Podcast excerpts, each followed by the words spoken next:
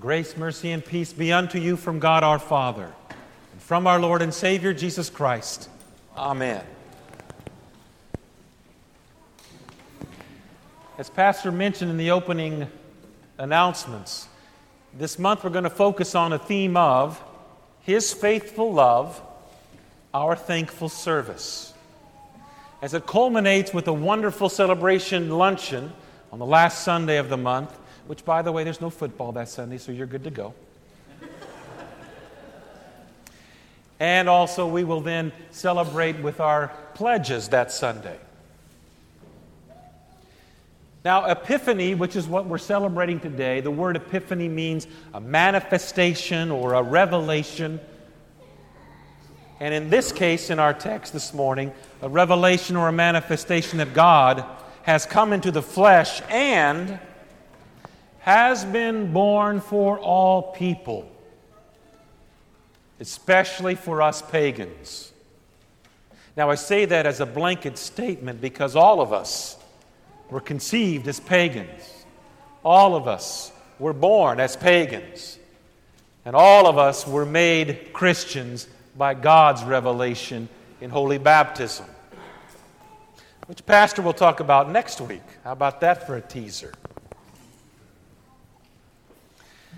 What God has done, though, in us and through us, the revelation that God is faithful in His love toward us, are these little glimpses or little mini epiphanies. You've had that moment in reading the Scripture, singing a hymn, meditating on a piece of Scripture, prayer, and all of a sudden a thought that weaves together, which is all done by the Holy Spirit makes you realize what God has done in His faithful love in you and through you. All of you could share stories with one another and with me. But this morning, I want to tell you what God has done in you and through you as a baptized member of St. Paul Parish family, both as an individual and as a congregation. We are the only church in Austin that offers communion at every service, and every service being a liturgical service. We're unique in that way. And yet, look around you. God has worked in you. You are here for that very reason, because God has brought you here and has worked that work of faith in you.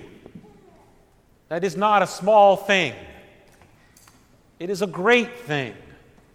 And it is a little mini epiphany that God is at work in your heart. Yes, you and I who have a pagan past and have been made God's children, God is at work in you. There are some churches that don't even have any children. We're blessed to hear noise and shuffling of papers and Cheerios and other various and sundry things. That's a gift, a great gift. And those kids are being told about Jesus in Sunday school. We're faithful men and women who volunteer of their time, energy, and effort teach them. That's a little revelation or epiphany of God's faithful love in us, in your fellow members, and in the parents of our congregation. It's a gift, a great gift. We have an adult Bible class and a university age Bible class. That's a great gift that many congregations don't have. And our adult Bible class isn't a four or five or a dozen or two dozen, but 60 to 80. Our university class isn't one or two university age students, but a half a dozen to a dozen. That's a gift. And the people that spend their time teaching these young people, God is at work in you, and it's very evident. If that's not enough, a layman said to Pastor and I a couple years ago, Why don't we study the book of Concord? And so every Monday night, fellow parishioners of yours, and maybe you yourself, gather together to not only study the book of Concord, but the pericopal lessons of the coming weeks. It's very unique in all of Austin, brothers and sisters. Very unique indeed. And it's done in you. Not just two or three, but a dozen or more. God's work in you. A little epiphany for you and me to see. Now, what He does through us is a little bit different. See, you and I can see in a very myopic, narrow view of what He does in us. But what He does through us isn't always so visible. It's visible right now in front of you. Pastor Seeger and fellow members of Jesus Lutheran Church of the Deaf are before your very eyes, whom you have supported. That's one of God's faithful love revealed to you through you. A great gift. Not only to those members of that church, but to the people, the children, more than 200 that come to Jesus Lutheran Church for the Deaf.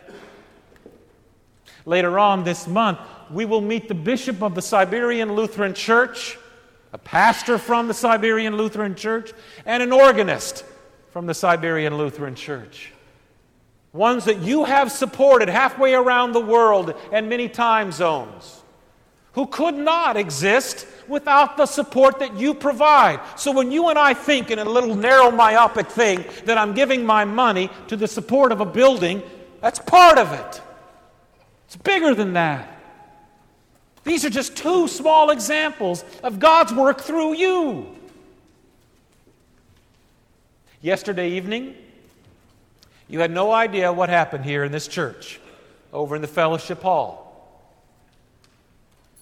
Two of our blind members, the Hunts, gathered together with a dozen or more fellow blind people from around the city, and you fed them and offered a place for them to meet, having a devotion and fellowship.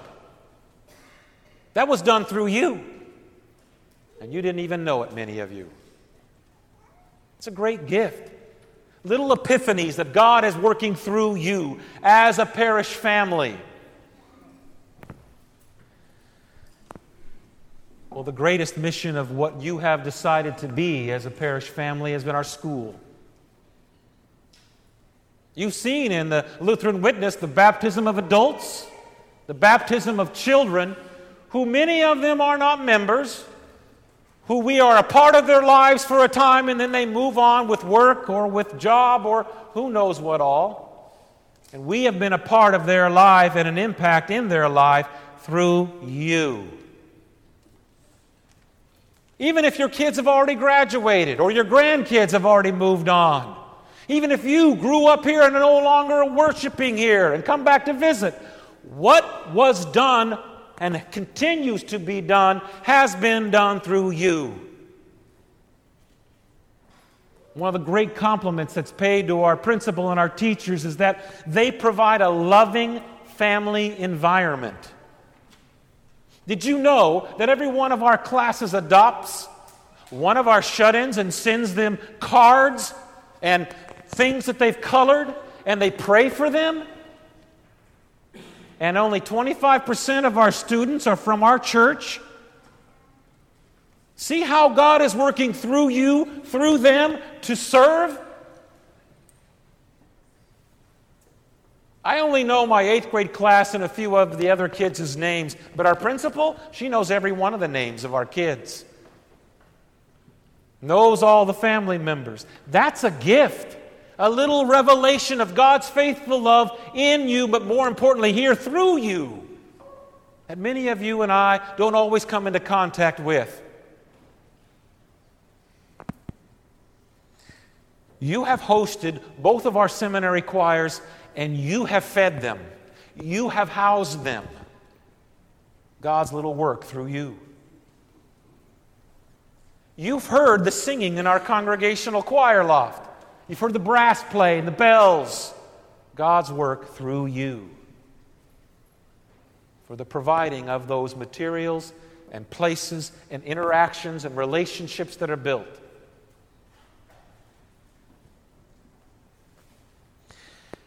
We bid adieu at the end of this school year to a high school that you started Concordia High School.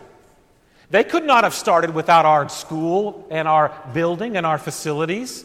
They could not have started without our commitment to make it happen. And now we have given birth to them to move on to another location.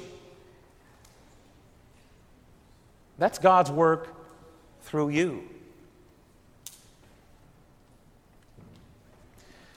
One of the compliments that continually gets told to Pastor and I is how welcoming of a parish family you are.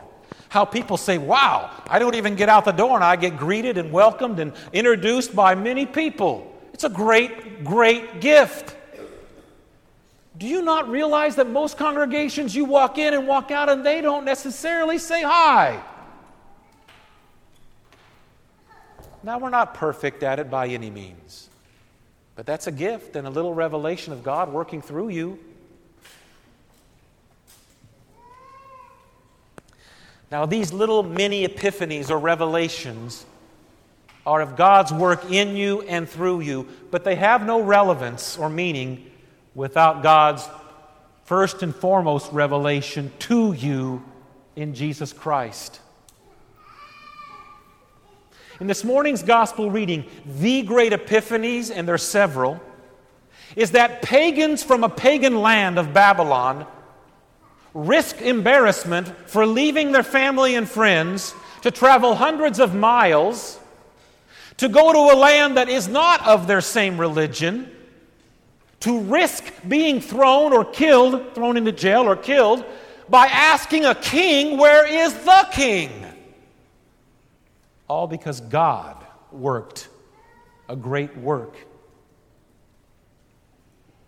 God put into the sky a star that raised their interest Somehow, some way, and we know not, they had to have, have some other kind of information to make them risk and not only the money that they would spend, but risk the embarrassment by their fellow pagans of the land of Babylon to travel all the way to Jerusalem.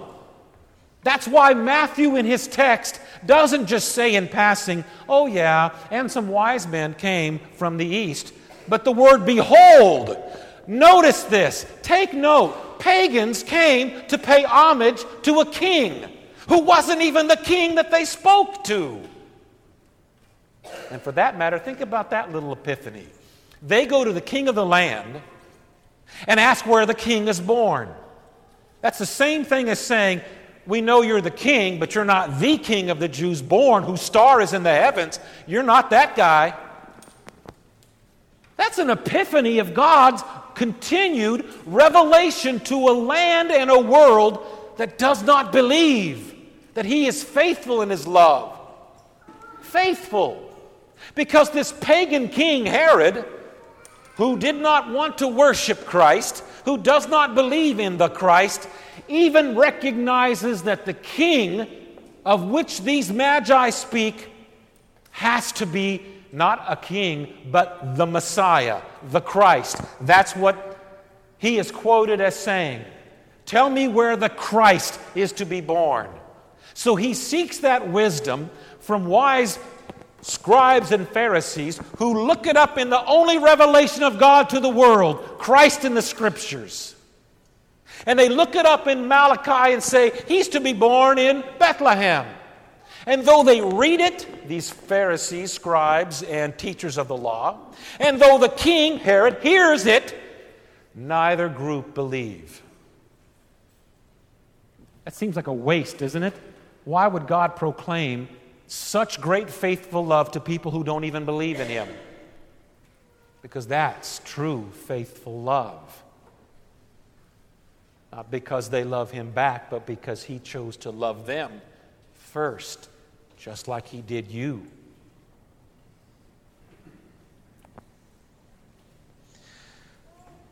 After Herod had inquired of his scribes and Pharisees of where he was to be born, he sent them to that city, though he did not believe it to be true.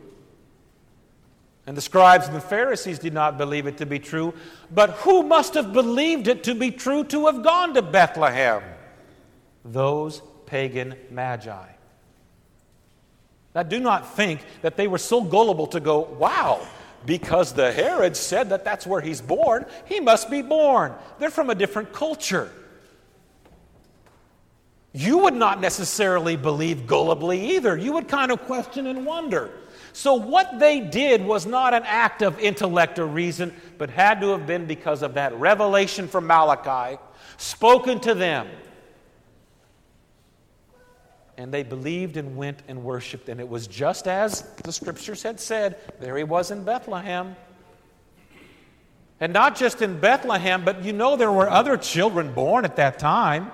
So, how did they find the right baby? How did they find the right Mary and Joseph? How did they find the right place?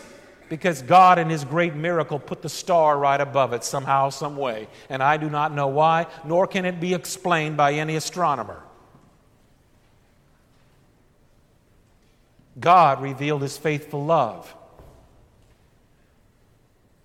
Now, these men went back to Babylon.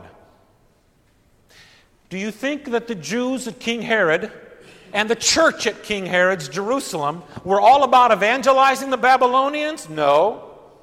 But God did it anyway through these magi. Brought that gospel back to the Babylon. And we have no idea of what it did. But we know that God's word does not come back to him void. It had to have accomplished something. God sent it there through these men. Now, earlier I spoke about the many things that God has done in you, God has done through you. And I just finished telling you what God has done to you in Christ Jesus, revealing to you He is faithful in His love, even toward our unfaithfulness in all of our actions and deeds. And blessed are you. Blessed are you. You believe.